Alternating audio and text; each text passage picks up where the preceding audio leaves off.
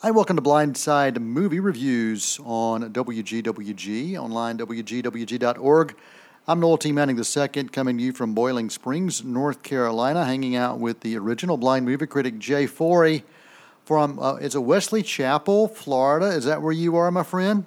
Well, you've never heard of Wesley Chapel?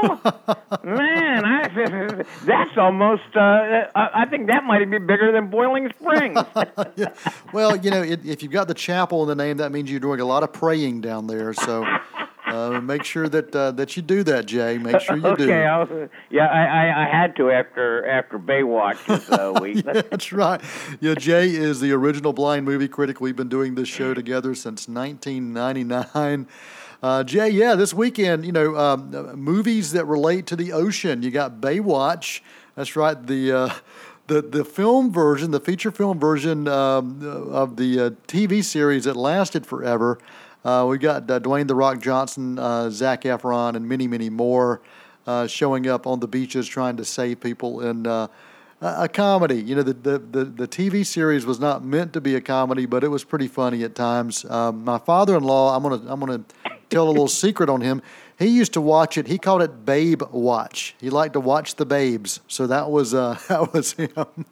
oh, you know, and I used to call them the Baywatch boobs. So, uh, oh my gosh! I'm not sure why, but I said anyway. And you know, I never saw the show. Yeah, yeah. It was on from 2000. I mean, 1989 to 2001 it was the longest running show that never won an Emmy. I don't right. understand why. well, uh, well, Jay got to hang out with one of the uh, Baywatch babes uh, several years ago when you were on a TV show called To Tell the Truth.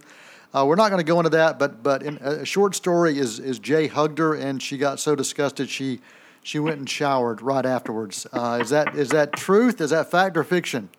Well, here's the thing. Somebody actually said that when when I when uh, I told them that I got a hug from Brooke Burns, and they go, uh, "If you probably didn't take a shower after that uh, after that hug for three months." I said, "No." On the other hand, probably the other way around. She had to take a shower afterwards because I wouldn't let her go. So. that's right. That's right. I don't know if it's true or not, oh, but it, it's a funny story. There you go. Well, we we uh, we're not going to talk about uh, about Baywatch the movie anymore, uh, but you did get a chance to check out the uh, newest installment of Pirates of the Caribbean, and we'll also talk about Roger Moore before we wrap up the show. But let's uh, dive right into the review of this fifth installment. Um, of the uh, Pirates of the Caribbean. This is Pirates of the Caribbean Dead Men Tell No Tales. Uh, the franchise has been around since 2003. Uh, when we first saw Johnny Depp uh, as Jack Sparrow uh, in the uh, film called The Curse of the Black Pearl, we've had uh, three others Dead Man's Chest, At World's End, and then 2011 on Stranger Tides. And now, six years later, we've got yet, yet another installment Dead Men Tell No Tales. Yes, and um, this is honestly, it's more the same. It, it's in this film, uh, Jack Sparrow teams up with.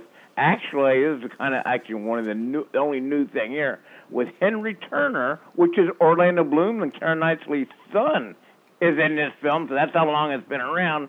Teams up with him to find the trident of uh, Poseidon to because he's trying to battle uh, a bad guy, Captain Salazar and that that's what it's all about. Actually, in some other countries, yeah. Captain Salazar.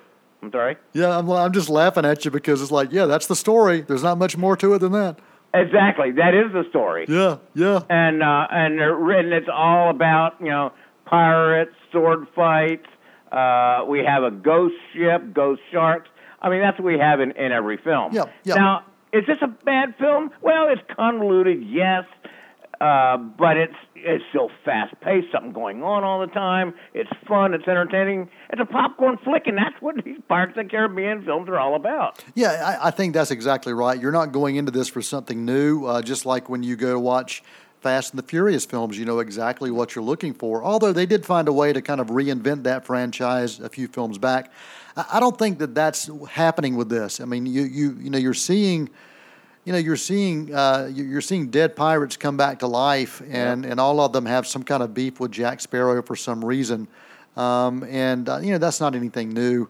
Uh, so if anybody goes into this expecting something brand new from this, uh, you, you, know you're not thinking too clearly. this, exactly. This, this movie, a, it is what it is, and uh, it, like you said, it's a popcorn flick. And here's the thing: the Pirates of the Caribbean fans, they loved it. Yep. I mean, I go, wow, you know, but the people who aren't fans, is, uh, you know, what? Why are we doing this again?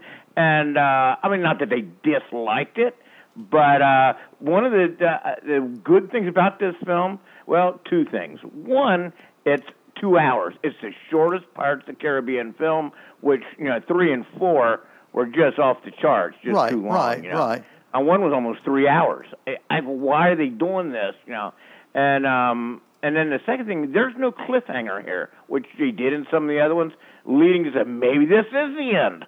So I don't know. And one last thing I have to mention: all you Pirates of the Caribbean fans, stay. And I actually was I didn't find this out from um, from uh, the the studio, but there's a after the credit scene, which I don't remember any of them before in any of the part. At the very very end, there's a very humorous. I mean, it's when the credits are totally done. Okay. So you have to stay an extra five minutes for that, but it's it's worth it. Okay. And uh, fun film. You know, it's good for the summer. Go check it out. Definitely, if you're a fan. If not, you're looking for something to do. Yeah, check Okay. it out. I'm I'm going to give it a B minus Okay. rating.